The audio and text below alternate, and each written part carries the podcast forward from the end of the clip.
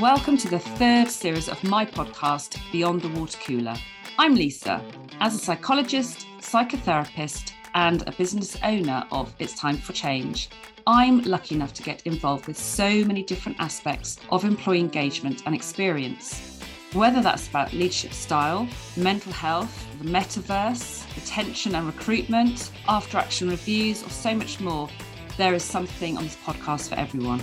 My mantra is simple get people right, get business right. You'll get to hear from some really interesting people who have stories, insights, and strategies to share about what it takes to be a great company with inspiring leadership, an awesome culture, and a wow workforce. So let's dive in. So, Emma Browning, Managing Director of Meraki HR Solutions, is joining me today to discuss the role of interviews, stay interviews specifically, in retaining staff. So, welcome to the podcast, Emma. Thank you, Lisa. Thank and I have to say, it's really exciting to be joined by you today because I know you're no longer in my neck of the woods. You've travelled no. and you're sitting in a very different place where I normally see you. Yeah, exactly. So, although the background is the same, I'm now about 220 miles further north in um, the south of the Lake District. Yes. Which is very lovely.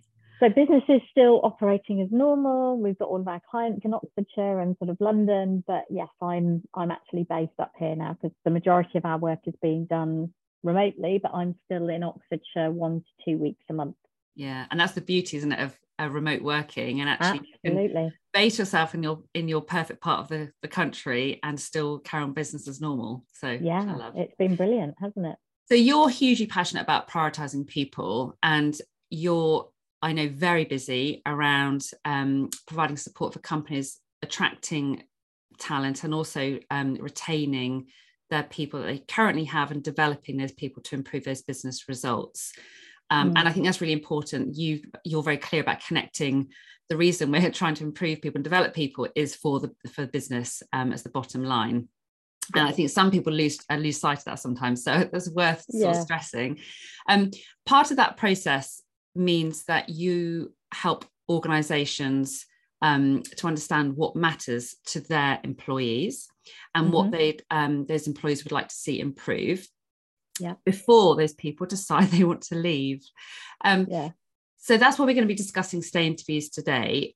Before we get into that, tell me a little bit more about how you came to set up Meraki HR um, consultancy, sort of, um, and I guess what makes you stand out from the crowd because there are a lot of HR people out there. So, yeah. Um, yeah. what is it about you that um, makes you a little bit different? Okay. Um, well, if we go back to the first question, which was um, why did I start it? Um, I'd been in the corporate world for about 30 years. Um, I'd worked for some very big companies that you've probably heard of, like Harley Davidson in Oxford. So I was HR director for Europe, the Middle East, and South Africa, but also had worked at Porsche Cars, um, based in Reading, but looking after a number of their different locations in the UK. So I'd work with businesses like that, but also local businesses like Oxford Instruments who are much smaller. Um, and actually, where I, excuse me, where I felt I added the most value was those smaller businesses. Mm. That's where I felt I could really make a difference. And I'd got to a point in my career where actually I wanted to be my own boss. It's something I'd wanted to do for a very, very long time. So I made that decision in 2014 and started business in 2015. But what I think makes us different is, you know, we we don't have off the shelf processes. Mm. Um, every project that we work on, we work with that leadership team, but also with the employee team. So we create we create our policies, our processes, our way of doing things for each business for that business individually. And we work not just with management and leadership teams, we always encourage the businesses we work in to get employee involvement. Because if you're going to go out and create a new review process, ask the management team and the leadership team what do they want to get out of it, but also ask your employees. Mm. Because otherwise, you have that the classic, oh, well, you know, the leadership team created our values, they don't mean anything to us. Mm. Or the leadership team or the management team created this new review process, but it doesn't it, I, I don't see any value in it i get nothing mm. from it mm. so i think what we really try to uh, kind of differentiate ourselves with is that we really believe in employee involvement um, for a number of reasons, as we've mm. just described. Um, but that we we listen, we listen really well to what our clients want, but also what the employees want, and that's what makes a difference, isn't it? Mm. If we're talking about employees staying, is getting employee involvement. Mm. And I think your, you know, your relationship with your with clients, you know, your that emphasis you put on people first and getting to know people really well and working out really what's going on and what's mm. needed um, is one of the reasons that you and I work together because yeah, um, yeah. we take a similar um, approach and I think making sure you're not you know you're not heavily into let's just do lots of processes for the sake of it or lots of yeah. you know off the shelf stuff um, which is which means that everything you do is I guess looks slightly different because you're working with yeah. different people all the time yeah absolutely yeah so, finding by Morgan McKinley earlier this year suggests that 42% of UK professionals don't know what their employer is trying to do to retain them. And I find that quite staggering. Yeah, um, scary um, fact, isn't it? Yeah, it is, particularly when, you know, employers essentially aren't actively making clear what it is that um, they're doing to really consciously try and create the best company to for people to work in and which I guess means that they're not really valuing, they're not showing the value they put on their current workforce. Yeah. So they probably do value them, um, but yeah. they're not communicating that mm. very well. I find that really staggering because if they're not doing it, their competitors will. Yeah. Well, the, the, the smart competitors will. And, and it's funny, isn't it? Because I was thinking about this when you mentioned this um, fact to me, because I, I wasn't aware of that fact mm. actually. But when you mentioned this, I thought, hang on a minute, I wonder if there's an element of embarrassment possibly. Mm-hmm. You know, do the employers think, oh, I can't tell people I'm really working hard to keep them because I don't know, maybe that doesn't seem like an appropriate thing to say to your mm-hmm. employees. But my view is, why would you not want to say that? Exactly. You know, why would you not want to to tell somebody how much you value them and how much you appreciate them? But I know not everybody is comfortable doing that. So maybe there is an element of that. Mm. But you're absolutely right. You know, some of the companies that um, are doing this very well, I think it's purely because of how they communicate it, either to the outside world. So mm. if we mm. think about recruitment, those companies will have their employer value proposition and they will be shouting it from the rooftops and it will be on their website, it'll be on all their social media accounts, and this is how they attract people. Mm. But then in terms of how they retain people, you know, people will be spoken with, they'll be told how important they are. They'll be told they're on the succession mm. plan or whatever the path is that um, is going to keep them in the business, and they will be communicating that. Mm. And that sometimes is the only difference is that those companies are doing it really well because they're communicating it externally and internally very, very well. And I think that's a really good point because some companies will say, well, we're doing all this stuff. You know, we are working really hard so we might be but nobody knows know about it. It's not yeah. make it's not having the impact. Yeah. Imagine if a company made it really clear, made this very bold statement that our objective is to be the best company to work for. You know, we want to be the best organization. So actually, we're not focusing on the consumer, the client. We're not focusing on, you know, the, whatever we're manufacturing or whatever the process is. We're focusing on us as an organization being the best can possibly be for you guys to work here. It's like, yeah. wow. yeah, absolutely. And and it's and it's funny, isn't it? Because I think a lot of employers are doing that. Um, and when we go and work with employers and they're struggling to attract mm. people to work for them, we sit down and we talk to them and we ask them about what they're offering. And I said, yeah, but you you're not saying this anywhere. No. You're not saying it on your website. You're not saying it in your job ad. You're not saying it in the interview process. Mm. Why are you hiding your light under a bushel? Mm. Um, you know, there are lots and lots of, you know, smaller businesses who are doing fabulous things. They're just not telling yeah. people about yeah. it. Yeah. And then I guess there are some companies who are not doing as much as they could be, or perhaps are putting lots of effort in but are missing the mark because essentially they mm. don't know what's going on and companies are saying that they want to be you know they want to provide a great work culture and they want to, the experience mm. for their employees to be really positive but unless they're asking the questions about what that particular experience is like right now they're mm. basing that on assumptions they're basing on that what perhaps they're observing rather than actually what's really yeah. going on and it reminds me of um, a conversation uh, i had with rob smedley um, which uh, again for another episode of this podcast um, about after action reviews and it's that sense of you know an after action review happens after a particular project and you're saying like what was the experience of the people on the team? You know what worked well what didn't work well what could we have done better? And it's like a snapshot in that moment of that particular project. And i just think well why why do people not use the aar process for just saying right let's just review what this three month period has been like? It doesn't have to be around mm. a particular project. Let's just have every three months or whatever your um, duration is going to be let's just stop and say what are we doing really, really well? What do we need to shout about? What do we need to tweak a little bit? It's just that whole yeah. ongoing review, isn't it? Ongoing development. Yeah, absolutely. And I think that it's continuous improvement for me. Yeah. And having worked in an organisation like Oxford Instruments, who were really, they were fantastic at all of that. Um, that's been deeply ingrained into me, not just from a, a work perspective, because that was very much what the manufacturers, um, the manufacturing and the engineering teams did. Mm. It was also what the HR team did. Mm. Uh, so I was very lucky to be exposed to that very early on in my career, and that is definitely my mindset. I always believe things can be done better, differently, more efficiently, mm. um, you know, and that applies to HR and it applies to business. Yeah. So let's focus a bit more on stay interviews. Mm-hmm. Many people think that they're a one-to-one conversation that tries essentially to convince an employee that's mm-hmm. about to walk out the door to stay. Um, no, a bit late to do that. Yeah, it's a bit late, isn't it? And I think that's where yeah. we need to kind of correct yeah. that myth. Um, yeah. From what I understand, and you'll be able to fill us in, actually, they're most effective when they use the people who are not going anywhere. They're staying and they're performing really well. And, and essentially is finding out what what keeps them coming back each day to work. Tell yeah. us a little bit more about how stay interviews and, and why stay interviews are used. Yeah. So I think you've hit the nail on the head there for me. To me, it is about having a really good quality conversation. Um, I wouldn't just say it's with people who are performing well. I mm. think that's important, but okay. I think it should be a cross section of your employees. Mm. Um, because if you're just focusing on the high performers, you might not identify problems that might be happening elsewhere.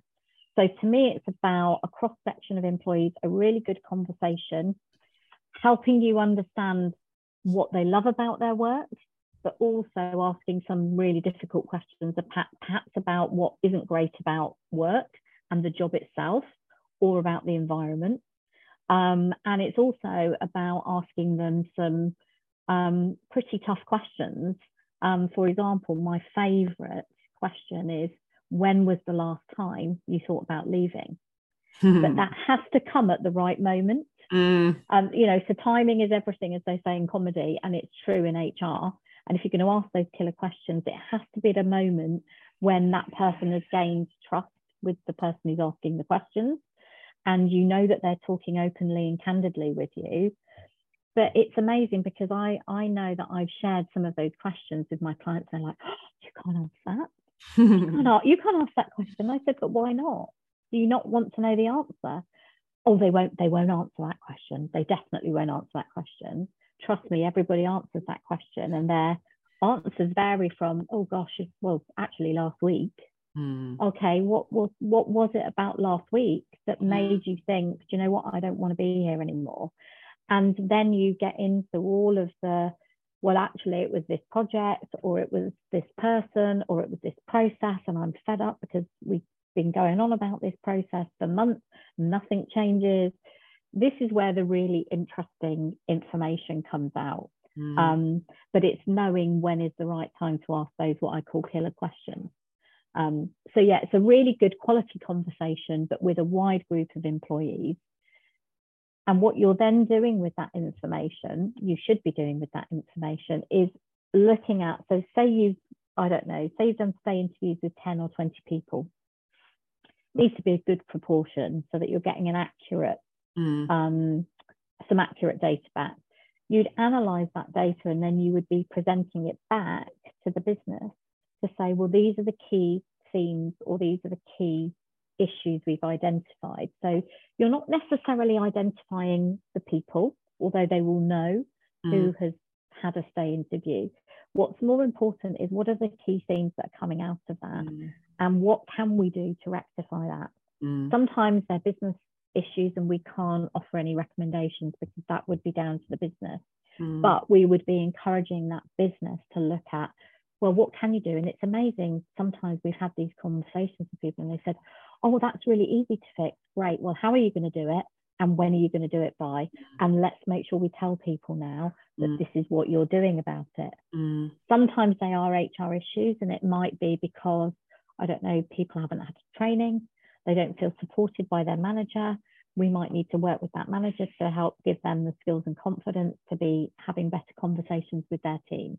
Mm. So sometimes it's business problems, sometimes it's HR problems that come out of those stay interviews. And, yeah, and I think also sometimes when I'm feeding uh, stuff back to leadership teams, there'll often be that sense of yeah we had a feeling that was going on anyway or we were we were yeah. kind of questioning that and it almost needs someone's voice to of an employee to confirm, to confirm it this is yeah this is now raising a question about do i want to carry on working here to, mm. to up the priority list to say well actually we do need to deal yeah. with this yeah um yeah. and, so, and interestingly if you're asking the what was it that made you think about leaving sometimes we have very very different responses and therefore there isn't a key theme yes so we've got to be very specific about that feedback yeah. Yeah. but other times it might be that there is a theme when you've asked that mm. particular mm. question mm. because that to me is one of the most important questions we ask you know what what would it be that made you leave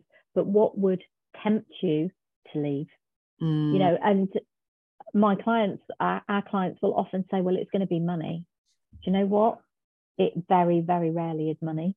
Mm. It might be number four or five on the list. And I know that we're entering into a period now where everybody's very conscious of costs and things are costing us much more money than they were a year ago. Mm. So we might see a trend, you know, that that response may change, you know, but certainly up until this point, money has rarely been the number one reason why somebody would be tempted to leave. It will be relationships, it will be culture, it will be um, development, career progression, mm. opportunities, mm. not being given challenging enough work is another one that we hear. Mm. Um, I'm bored, you know, the mm. word just, you know, the work just isn't stimulating me. So, yeah.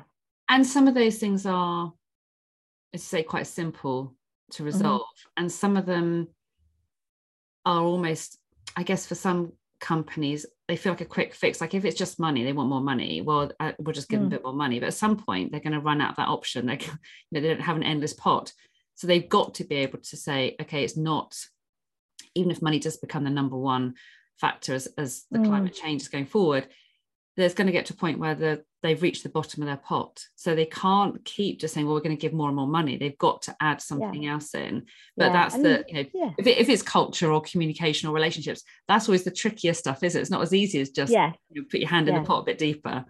Yeah. And I think that's what a lot of smaller businesses often worry about is yes. okay, well, our competitors, uh, you know, maybe you've decided as a business, our pay philosophy is we'll pay market average salaries. We can't afford to pay top quartile. Mm. Totally understand that. Mm. Everything's about affordability. Um, okay, but what are the things that you can do that don't cost a lot of money? And this is where HR has to get creative and yeah. think outside the box. But yeah. also, don't throw money at things that people don't value and don't want. Exactly. And you know, and stay interviews and employee engagement surveys. They are the things that will help you determine as a business what to spend the limited pot of money you may have on the right things. Yeah, very well said. So, what I was going to comment on just now was I would imagine there are some people listening to this thinking, well, we kind of know what people think. Um, you know, we already get the views of people through our um, sort of engagement or satisfaction surveys. Mm. The stay interviews are a little bit different, aren't they? Because they're much more collaborative yeah. around the conversation. How how would you help companies understand that actually they, they could have all these surveys in place, but actually these mm-hmm. there's still a place for stay interviews? Yeah, and, and I think it's a really good point because employee engagement surveys I I think are really important and they do provide you with some very very valuable data but you're asking one question and you might have you know, um, mm. A scale of different responses depending on how you run your surveys. So you might send that out anonymously to people, um, and you might send it to every single person, and you might, you know, you might get anywhere from 40% of your employees answering it to 100%. Mm. But you get data. For example, you might ask a question about have they got the right tools and equipment to do their job? The answer ranges from, you know, one to five. So you know how people feel about the kit that you're mm-hmm. providing them with to do their job. But in a stay interview, if you ask that question, you wouldn't get a one to five answer. You would get a, a set of different data from every single person that you spoke mm. to. So for me, it's it's about the richness of the conversation. Um, if you ask somebody one question and they have a multiple choice answer, you're never going to get the richness of data that you get when you have a one-to-one conversation with somebody. That's the key difference. So yeah. engagement surveys absolutely have their place and they will give you some very um, important data which you mm-hmm. should act on. And this is part of the problem again with mm-hmm. anything you do like that. It's what do you do with the information you get mm. and how do you communicate it back to people what you're doing with it. Mm. But if you have stay interviews, it is the richness of the data that you're providing. Yeah, I, I couldn't agree more with that because I think mm. you know one issue I have with surveys as well. Yeah. They're sort of really poorly worded.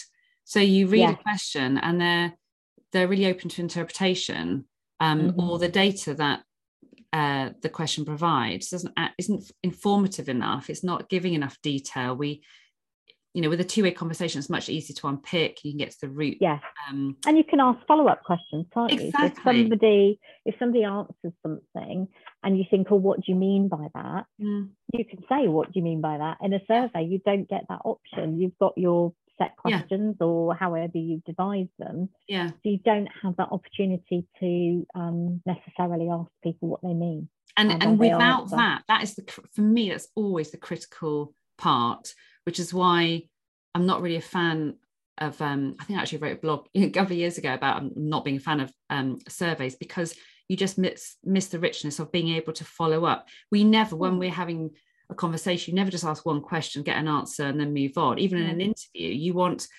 if there's something you're not quite sure about or there's mm-hmm. something that's a really interesting point and you want to um, someone to elaborate a little bit more it makes it's it prevents people almost jumping to conclusions about right well these are the answers therefore this is going to be mm. the solution and actually the solution doesn't fit because that's not really what the person was getting at yeah and that's you know that's why the way we approach our work is is the way we do it is we and, and you know this, Lisa, from the work we've done together, mm. we hold, we facilitate um, employee focus groups for that very, yeah. very reason.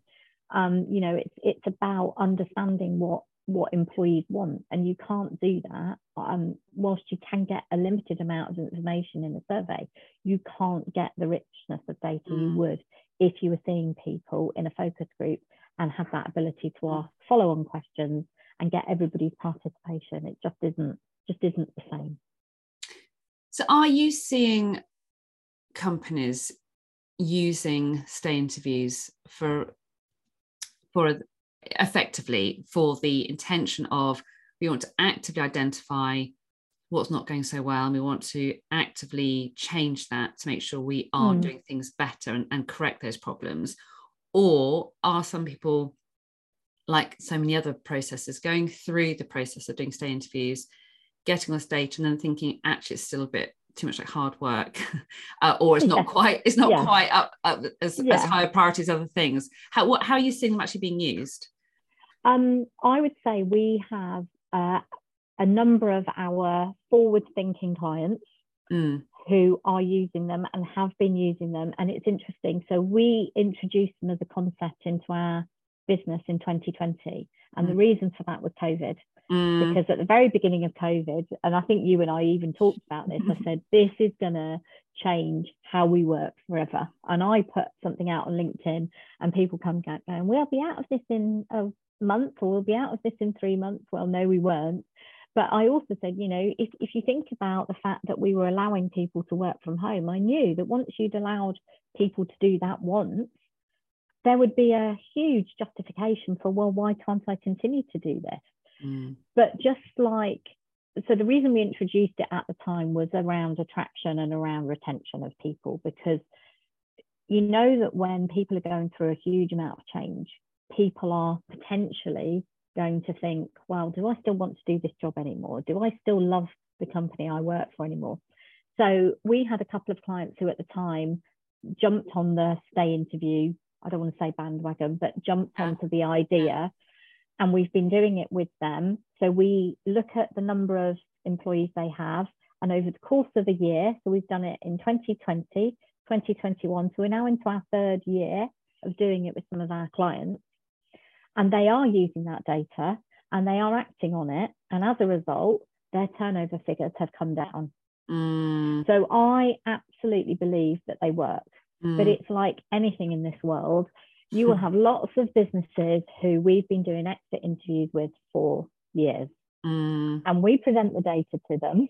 And I absolutely know they will do nothing with it. Yeah. That is their choice. So Yeah. an exit interview is well, I'm going. So that person um, will be incredibly honest and incredibly open. Mm. Um, and they will identify problems, and we will see the key themes coming in every exit interview that we share with them. But I know that certain people just won't do anything with it because they don't think it's a problem. They think it's because they're leaving that they're saying it. Yes. Okay, well, if they were, if they then adopted stay interviews and people were still saying the same thing, but they're there, my honest opinion is that type of client will never do anything with that information anyway. Yes. Yes. So uh, to go back to your question, I think you have to understand that if you conduct stay interviews, you've got to you've got to communicate to your team why you're doing them, which is Mm. a bit like this is something we're going to do because actually it's really important to us Mm. that we value our people and we want you to stay. So when we get the data, what we will be doing is sharing with you without breaking confidences. These are the themes that came out of it, and this is what we're doing about it. Mm. If you don't communicate that information back, people will think, well, what was the point? Why did I have this hour or two hour conversation with Emma? That was a waste of time. yeah. Um, and secondly, you know, they've got to see some action because Mm. if, if they don't, then it is a waste of time. It really is a waste whole- of Yeah. it, well, it undermines why you're doing it, and people just think, oh, it's it's it's a tick box exercise, Mm. you know. So I really think it depends on the business and their approach to it. I would like to think that the clients who have done it with us um, did it because they are forward thinking. Mm. We explained that it's really important. Don't please don't do this if you're not going to act on the results Mm. because that will undermine the process and people will not see it as important. Um, the clients that have done it have seen really positive uh, impact on their turnover. And what about then companies who are not very, um, who don't have that very positive culture, who are, who don't foster psychological safety um, that allows people to speak up honestly and you know not be sort of condemned for whatever they say. Um, because I think with with stay interviews, people have got to feel safe, obviously, to be able to speak, Yeah. tell the truth, and make suggestions. Um, but that almost then relies on honest, trusting, open dialogue being part of the norm. Are you seeing, or or perhaps some companies who aren't um, don't foster you know psychologically safe climate and so on perhaps they're just not engaging with stay interviews is how are, you, Mm. are you seeing some some having a go at it and then it's not working because they don't have the kind of key fundamentals in place Well, it's really interesting because we did do them with a client, um, and their view was so they they really liked the concept, so they wanted to try it. okay So we started to do the stay interviews, and it was really interesting because the MD CEO said to me, he said, "I don't think you'll get anything from anybody. One of our problems is people don't talk, right? Mm. They don't tell us anything." So um, we had a week of so we literally went in for five days and we did a stay interview with every single person in the business. Small business, 45 people. But we did that over the course of about 10 days. Anyway, long story short, we couldn't get their people to stop talking. Hmm. So his view was nobody talks in our business, Mm, but they desperately wanted to talk. Mm. Um, we came up with an action plan. So we had um, themes, we had identified the key themes, we got a whole program of work, and the client got really scared and really worried. I think because actually the bigger issues were with the leadership team.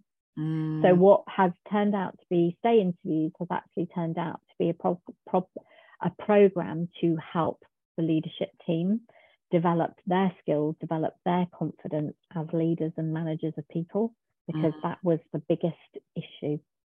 Um, Gosh, you know, so their people wanted to really talk about that.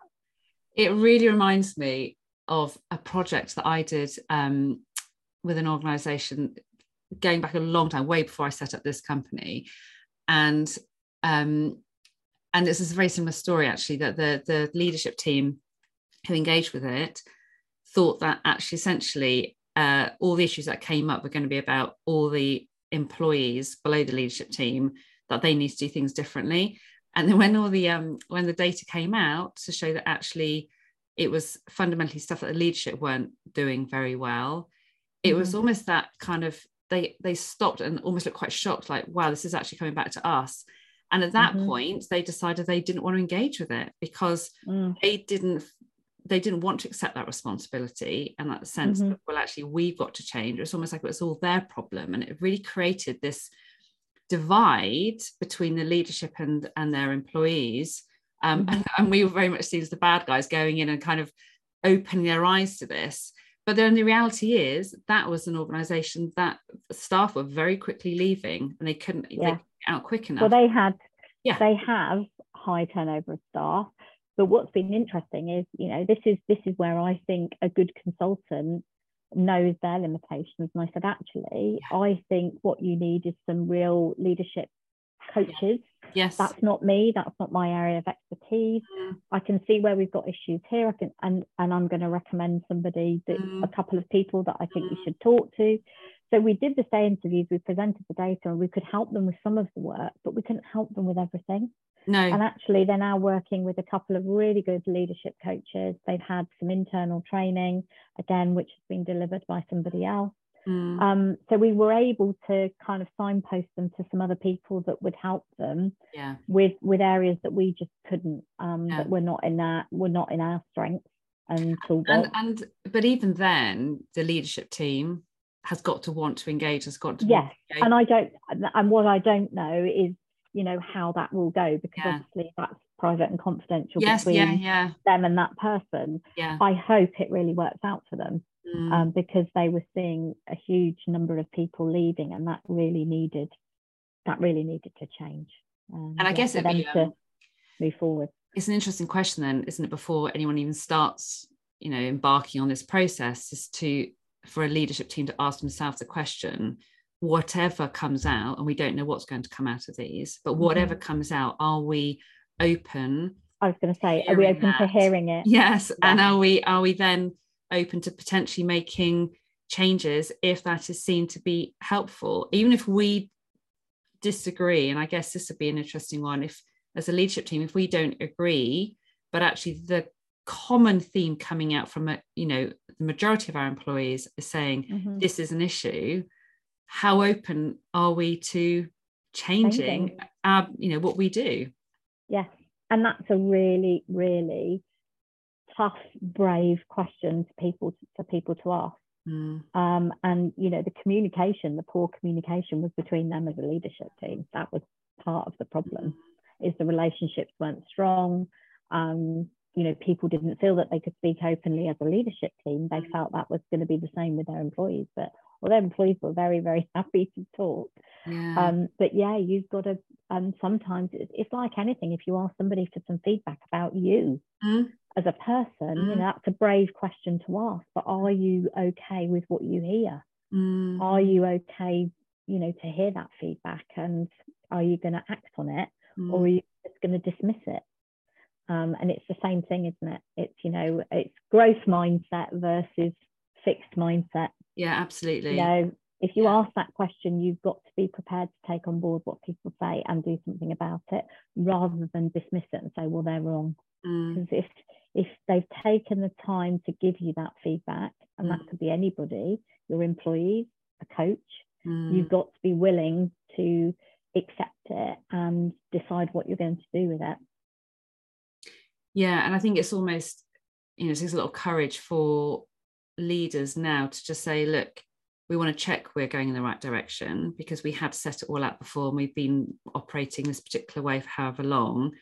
Mm. But there is so much change going on. We want you to help us shape it. And when I see leadership teams do that, um, they have phenomenal results. But but again, I was talking to a friend of mine last week who's just taken over leading an organization and she is so open-minded i have huge respect for her um, she is so open-minded in terms of well i want to i know where i want to take the organization but i want everyone to tell me if they think i'm on the wrong, wrong you know wrong direction mm. um, or i should you know do something slightly differently i want them to tell me and if the majority agree then i will be changing direction and at the moment her uh, organization her employees aren't necessarily believing her because they have they haven't had that experience in the past from her predecessors so it's yeah. it's there's a lot of, all this works on that sense of trust and it's just starting i guess with smaller steps um, mm.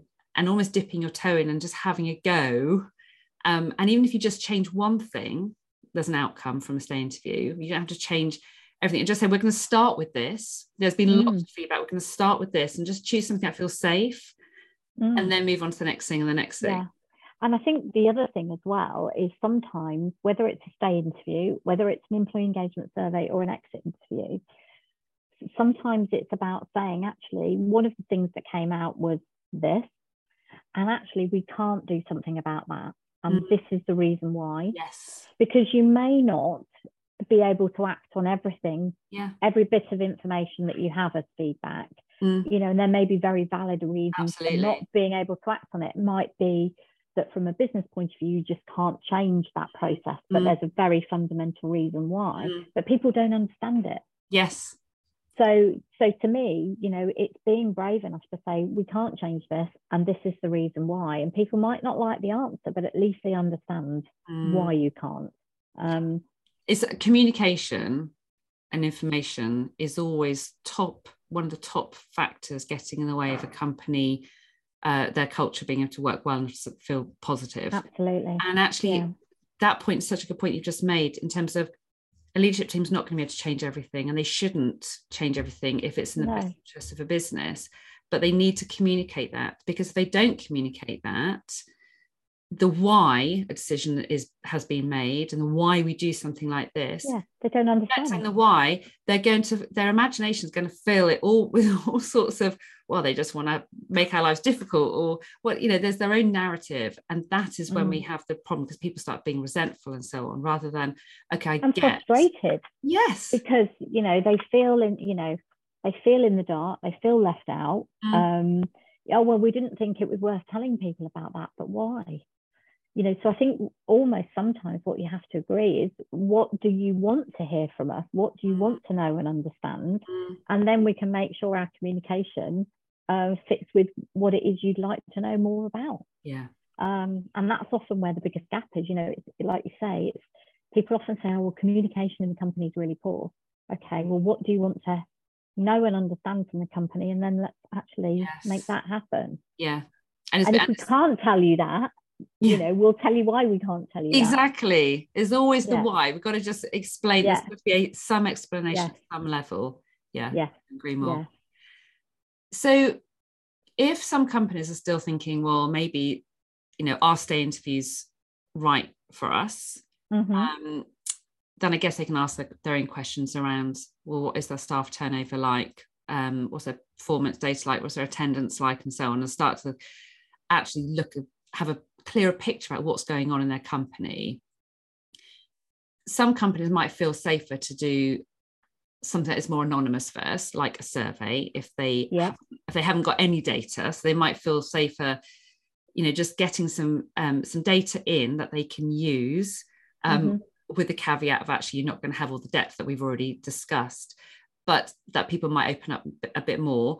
Or I guess potentially, if people are a little bit anxious about it or anxious about people opening up to people already in the organization to those I guess it'd be HR people or leaders. Actually, that's a good point. Who would do the stay, stay interviews? Then they could get a third party in, like yourself. So, mm-hmm. who is best placed to carry out stay interviews? I do think that depends on the organisation because smaller organisations may not have an HR function. They may have HR reporting into finance or somebody else. I think the most important thing for me is as a business, think about who is going to do it, first of all, um, so that you choose somebody who people trust, um, is going to be impartial, is not going to be, is not going to prejudge what people are going to say, is not going to twist what they say to suit their agenda. Mm. So I personally think it needs to be somebody trusted, um, that doesn't have an agenda, is going to be impartial and not prejudging, but also has the skills to be a really good listener. Mm. Because, you know, this is about really listening to what people are saying and being able to respond based on what somebody told you. What's the next question that you ask? And mm. sometimes it isn't always written down on a piece of paper in front of you. Mm. Um, so whilst you might have got a template and you may have agreed your stay interview questions with somebody like ourselves, um, the, the person actually having that conversation is it has got to be a really skilled listener and questioner and able to take notes all at the same time and that's you know it is a skill to do that um, it is so so maybe yeah. somebody might have a background in coaching for example mm. because a coach will have a model that they go through but they'll be able mm. to flip between that model mm. because it's just so natural and second nature to them. Mm. Um, they don't need to have the set of questions in front of them. Um, otherwise, it can sound very scripted and yeah. very formal and very awkward if you're not making yeah. it conversational. Yeah, I think, I mean, you've hit the nail on the head there because with anything like this, you have to have the right relationship. Um, and it can be someone who is a complete stranger going into the business so it's not a relationship in terms of you need to work with this person for ages and years, well yeah it's yeah. about how quickly can you develop rapport and how yeah. good is the person leading that conversation at helping the other person relax and and feel comfortable uh, yeah and and actually enjoying the process of being able to talk openly and that sense of i'm not you know it always fills me with dread when i talk to um, managers are, uh, are people I help a lot around helping them have conversations with people with their teams. And mm-hmm. I always have to reiterate this: please don't have the you know whatever it's not perhaps not a clipboard these days, but yeah. don't have something that feels like a clipboard and you're there because you've been told to go through this process because it's just not going to work on any level. You're going to feel really awkward. Right.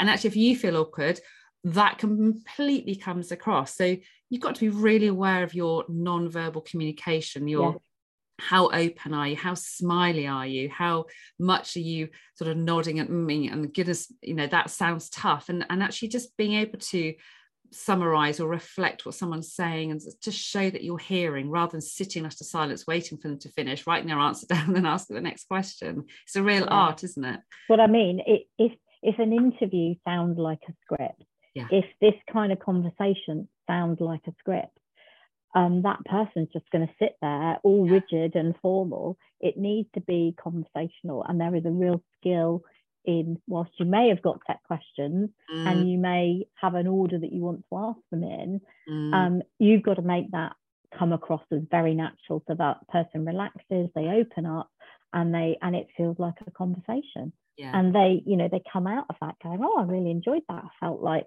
you know, I was able to you know mm. share all of these things with emma or whoever yeah. and it didn't it didn't feel like a process that i was going through so they so a company effectively might have someone who's really well placed to be able to do this anyway they've got those skills yeah if they haven't they could get someone like yourself in mm-hmm. do you also train people within the company to skill them up in terms of those communication yeah. skills and so on yeah so we are actually doing some training with uh, a leadership team at the moment, actually, to help them become coaches.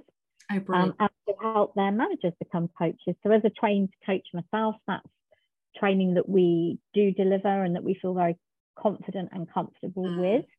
You're not going to make people coaches with one training session. This is about practice. Um, and then we often go in and we support those managers or those leadership teams mm. on a regular basis to keep developing those skills. Mm. Um, because if you understand the basics of training, uh, sorry, if you understand the basics of coaching as a principle, I think that can really help you as a manager to develop those really good questioning skills. Yeah. Yeah. In any role, in any part in any role. Yeah. And, well, and also I often say to people, you may, you know, you may think you don't want to use this at work, but actually, if you've got children, it's a brilliant skill with children. Or a partner. A partner. I was going to say, my partner now knows when I'm coaching him, um, and he's like, "Oh, you're doing that coaching thing again. Stop it." so yeah, it's it's useful in so many yeah. different guises. Yeah. It's an amazing skill to have if you can develop that questioning and thinking on your feet but responding, having listened. Mm. So to me, it's about really good listening skills and really good questioning skills and being interested. You've got to be interested. You've got to build that rapport, yeah. as you said, Lisa. Yeah. Um, and that can be done with somebody that you've never met before. Exactly. Um, and it's something that I, you know, without blowing my own trumpet, that's something that I feel I can do really well with people that I have never met before. Um, yeah. And that's why it works. Yeah. Um, yeah. yeah you you you do i mean you do having worked with you and seen you work with a number of people you are very good at that rapport and that building that trust very quickly and um you know we can't we have to put enough value on that we have to put we have to really mm. understand the difference that makes it's not people just being smiling being nice just for the sake of it yeah. actually that's part as a conscious part of who you need to be and how you need to be when you're working with other yeah. people and it isn't natural to everybody no you know it's it's natural to you in your yes. role and it is very natural to me yeah. but i think as a business you have to recognize that you will have people in yeah. your business that just will not be able to do that mm. and i would say don't force them to be that natural yes. rapport building person there will be somebody internally that will be able to do that but they may not want to do it yeah. And and that's why you know you bringing experts whether it's you whether it's me or somebody else mm. you know to do those things that's what they're good at. Um, and then you can rely on them to do that really well. I think that's a really good point about do not have a blanket policy that all managers are going to do these stay interviews with their teams or however it might look because that is just it could um, go so wrong. Oh my goodness. And it just does because you are not going to have every manager being really competent and actually you also need if you're going to start um, pulling together all the information um, to to identify themes and yeah. to look at one set of data you've got to have real consistency between the different people who are conducting those interviews yeah. otherwise you have such variation that actually when you pull the data together you're it trying to combine stuff that doesn't really combine um, yeah. okay so I'm interested, Emma, to know what are some of the best questions oh, that people okay. can ask in a stay interview. Okay. Well, I'm not going to give away our trade secrets. No, don't. Obviously, but I think there are some very generic um, questions that are really good questions to ask. Hmm. Um, and they may seem really obvious, um, but they may be things that you just don't ask your people. Um, so one of the things I would always want to ask is what do you look forward to at work every day? So it's diving right in, getting into the heart of what motivates and excites that employee about their role, their working environment, and their work life. So that's a good starter for 10. What do you look forward to at work every day? Um, and the flip side of that is what do you dislike about your work? Okay, because if you're asking the positives, you've got to ask the mm. negatives as well. Mm. And again, you know, the goal of that stay interview is not only to figure out what your people like about working for you, but also to uncover any of those niggles, those things that just annoy them, irritate them, mm. that could compel them to look elsewhere for employment because those little niggles, if they're not dealt with, actually become huge, big yes. boulders. Um, and that's when potentially people start to think about looking to work elsewhere. And obviously, if you have this information before they are tempted to work elsewhere, you have that opportunity to resolve, you know, the problem. Mm. Um, another one that we really like using is what do you think about the ways that we recognize and reward you as an employee?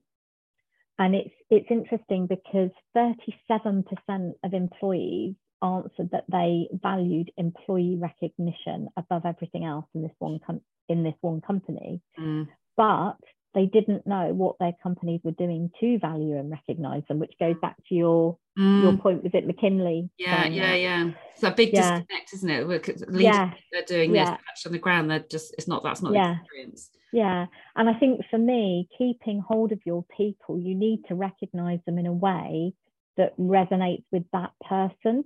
Mm. So you know what might work for Joe Bloggs might not work for John Bloggs um, or Sarah Bloggs.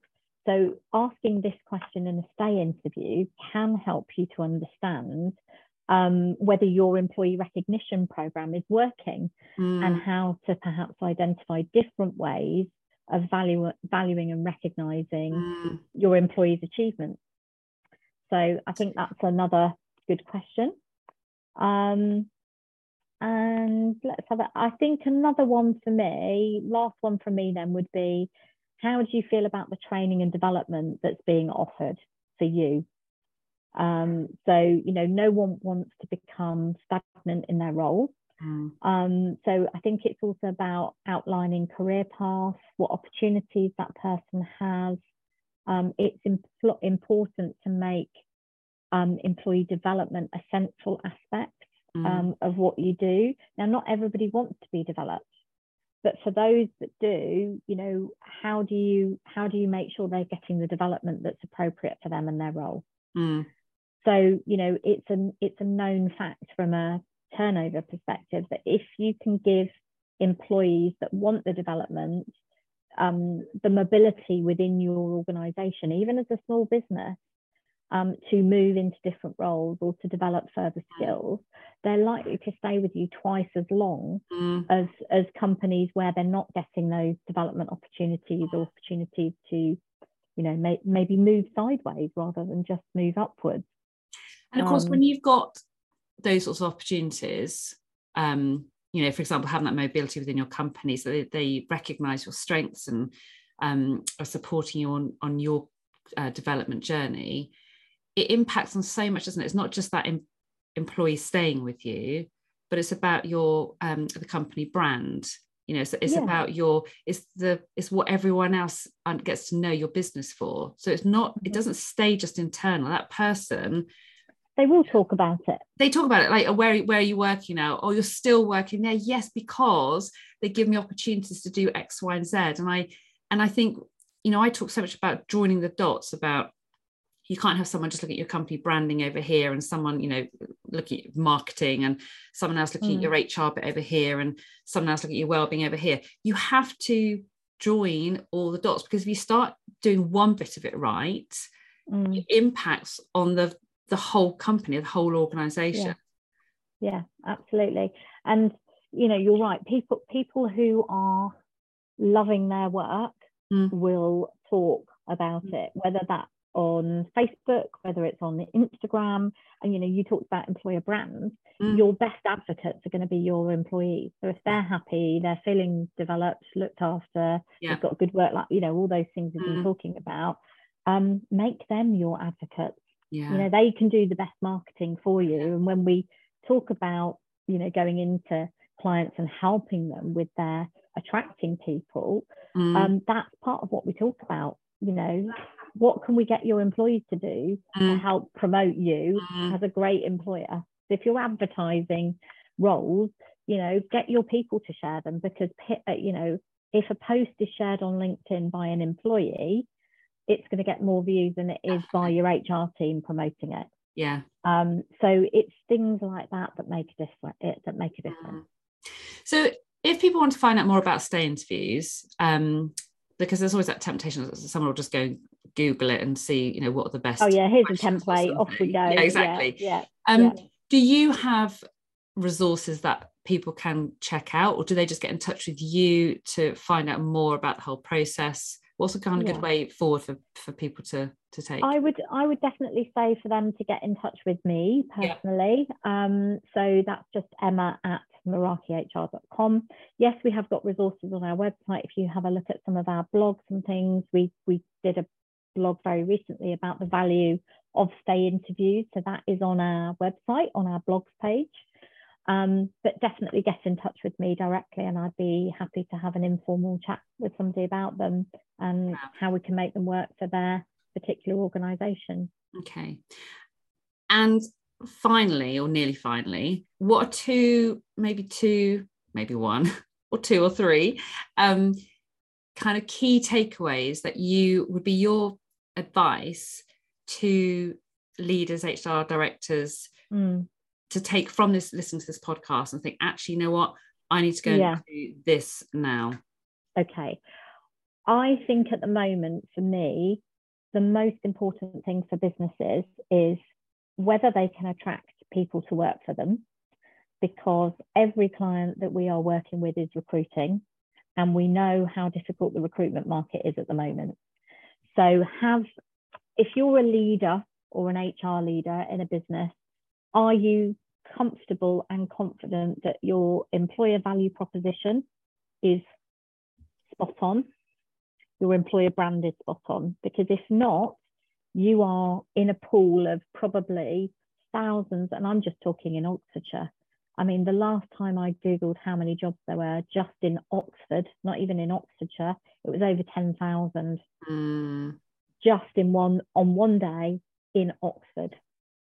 So you are fishing in a very, very big pool. So you've got to stand out. Mm. Okay. And if you're not shouting about what you're doing as an employer, as we were saying earlier in our recording, um, you just might be missing some amazing candidates that are looking. So what's you know what's your employer brand and yeah your employer value proposition and are you shouting about it so can you attract the best people to work for you but mm. then the flip side of that is what are you doing to keep them because of the difficulty in finding good employees at the moment you absolutely need to be hanging on to them. And if you're not, you know, so let's just say your turnover is an average of 10 to 15%, right? That's an average turnover figure for a company. And, you know, some turnover is healthy. We mm. get that. Mm. But, you know, can you afford to lose more than 10 to 15% of your, your workforce at the moment? If you did, what impact is that going to have on your business? Mm. What cost is that going to have to you as a business? because it's not just the cost of finding them it's you know you have a gap don't you? You know if somebody leaves you you might have a gap. The cost of that is you know the existing team's got to pick up that slack until you find a new person and at the moment that's going to take you longer than normal. Yeah. So you're putting pressure on your existing employees who are already working hard who you know are already busy um, and if you're not doing those stay interviews that might be a big frustration for them. Mm. Um, so, you know, it's to me, what can you do to attract people at the moment and what are you doing to keep them? Because the cost of getting that wrong is yeah yeah is is a lot particularly if you're a small business it's incredibly mm. um, costly fab so as we wrap up the conversation a question i'm asking all my guests in this series is what's top of your list personally or professionally for the next three months? What's top of my list, personally or professionally? Mm, okay, so for me, I'm going to say top of my list professionally is um, we are looking for somebody new to join us. Mm. I'm going to get it out there because somebody might listen to this and they yes. might want to come and work for us. So we're looking for an HR administrator to join our team. And like everybody at the moment, finding it very challenging. Um, so we've had an advert out for, oh gosh, six, seven weeks. I think we've had 20 people respond. And I've interviewed all of those. And at the moment, I've only got one candidate. And whilst that I only need one candidate to be the right candidate, mm. I would like perhaps a choice. So I am interviewing them this week. So number one for me is that we need to add that person to our team because that will make a big difference to our team and the service we can provide to our clients. Um, personally, what's my goal in the next three months is to get fit again. and I say again because, like you, you know, you had an injury, yeah. but um, I was very, very fit, fit up until March this year. Had a back injury that's kind of put me out for about six months, but mm. I'm back at the gym and I'm feeling it um, because it's only in the last few weeks. So my personal goal is to get fit again. Um, I don't like being unfit, and I feel very unfit at the moment. Are you going to start open water swimming and some of those lovely? Yes, done it already. Have done you? it already? Yeah. Whereabouts? So in Windermere. In Windermere. So the, the, you've got it all. Yeah, the algae has gone because apparently they have blue algae at certain times of the year. So yes, that has happened. Yes, so it's cold. Yeah. It's cold, um, but it is so invigorating. So yeah, good wetsuit. yes, I have one, thank goodness. So yeah, it was in a wetsuit. I hated yeah. crowd and it was still cold. Good. Okay. Um, right. So finally, um, Emma, Rob Smedley, mm-hmm. one of my guests um, on this podcast, has provided this question for you. Within business, what is the most positive impact that you have made and how accidental was it? Oh my goodness, what's the most positive impact I've made? I think the most positive, and this is going to be a really generic answer. So That's fine. Me, but I'm going to say I think the most positive impact I make is with my positivity. Mm. Um, because I'm one of those people, there is no such word as can't, there's no such thing that can't be resolved. And I think it's my positivity and my sort of forward thinking that has an impact on all of our clients. Yes. That's a bit of a yes. cheesy answer, but, but you know, I I genuinely do my job because I believe I and our team can make a difference. Mm. Um, Is that accidental? Um, I don't know whether it's accidental. Um, I think it's just who I am. Yeah. It's kind of in my DNA. Yeah. Um, you know, I was saying a bit about Oxford Instruments, but mm. you know, that that was me before that. Mm. Um, I've always been somebody who always smiles, you know, no matter how difficult things are, you know, because we all have difficult things that are going on, you know, whether it's at home, whether it's mm. at work. But I go into work and and that is kind of left behind. Mm. Um, well, for that, you know, for those hours that yes, I'm at yes. work yeah. and wanting to make a difference and be mm. positive mm. with everybody. Um, so maybe it isn't accidental. Maybe it's something I do have to work work at, but it feels very natural.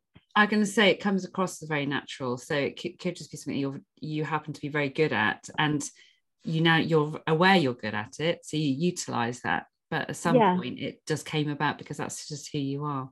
Yeah. Yeah. Fab. We can get your revenge by asking um, a really tricky question for another guest.